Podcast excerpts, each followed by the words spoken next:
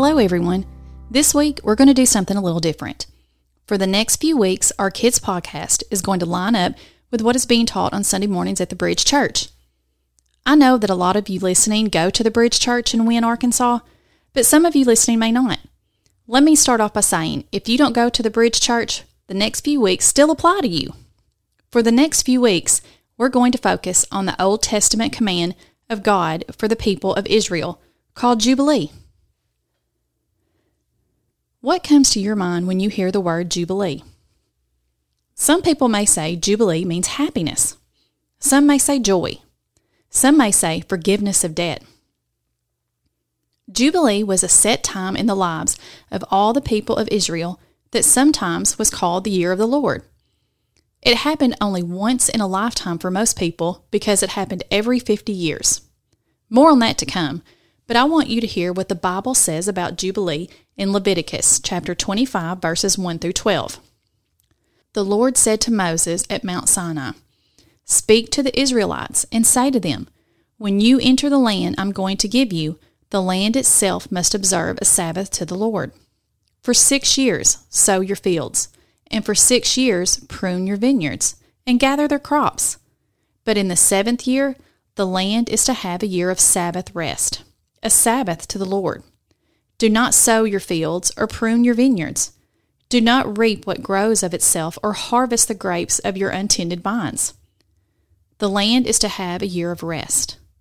Whatever the land yields during the Sabbath year will be food for you, for yourself, your male and female servants, and the hired worker and the temporary residents who live among you, as well as your livestock and the wild animals in your land. Whatever the land produces may be eaten. The year of Jubilee.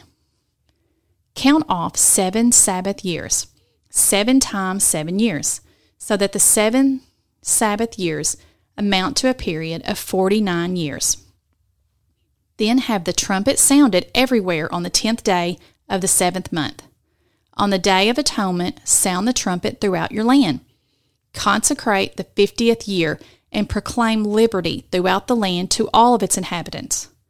It shall be a jubilee for you. Each of you is to return to your family property and to your own clan. The fiftieth year shall be a jubilee for you. Do not sow and do not reap what grows of itself or harvest the untended vines. For it is a jubilee and is to be holy for you. Eat only what is taken directly from the fields. Wow. There's a lot to talk about there. Some of the things I see in this passage are debts forgiven, slaves freed, and the redemption of the land. Forgiveness, freedom, redemption.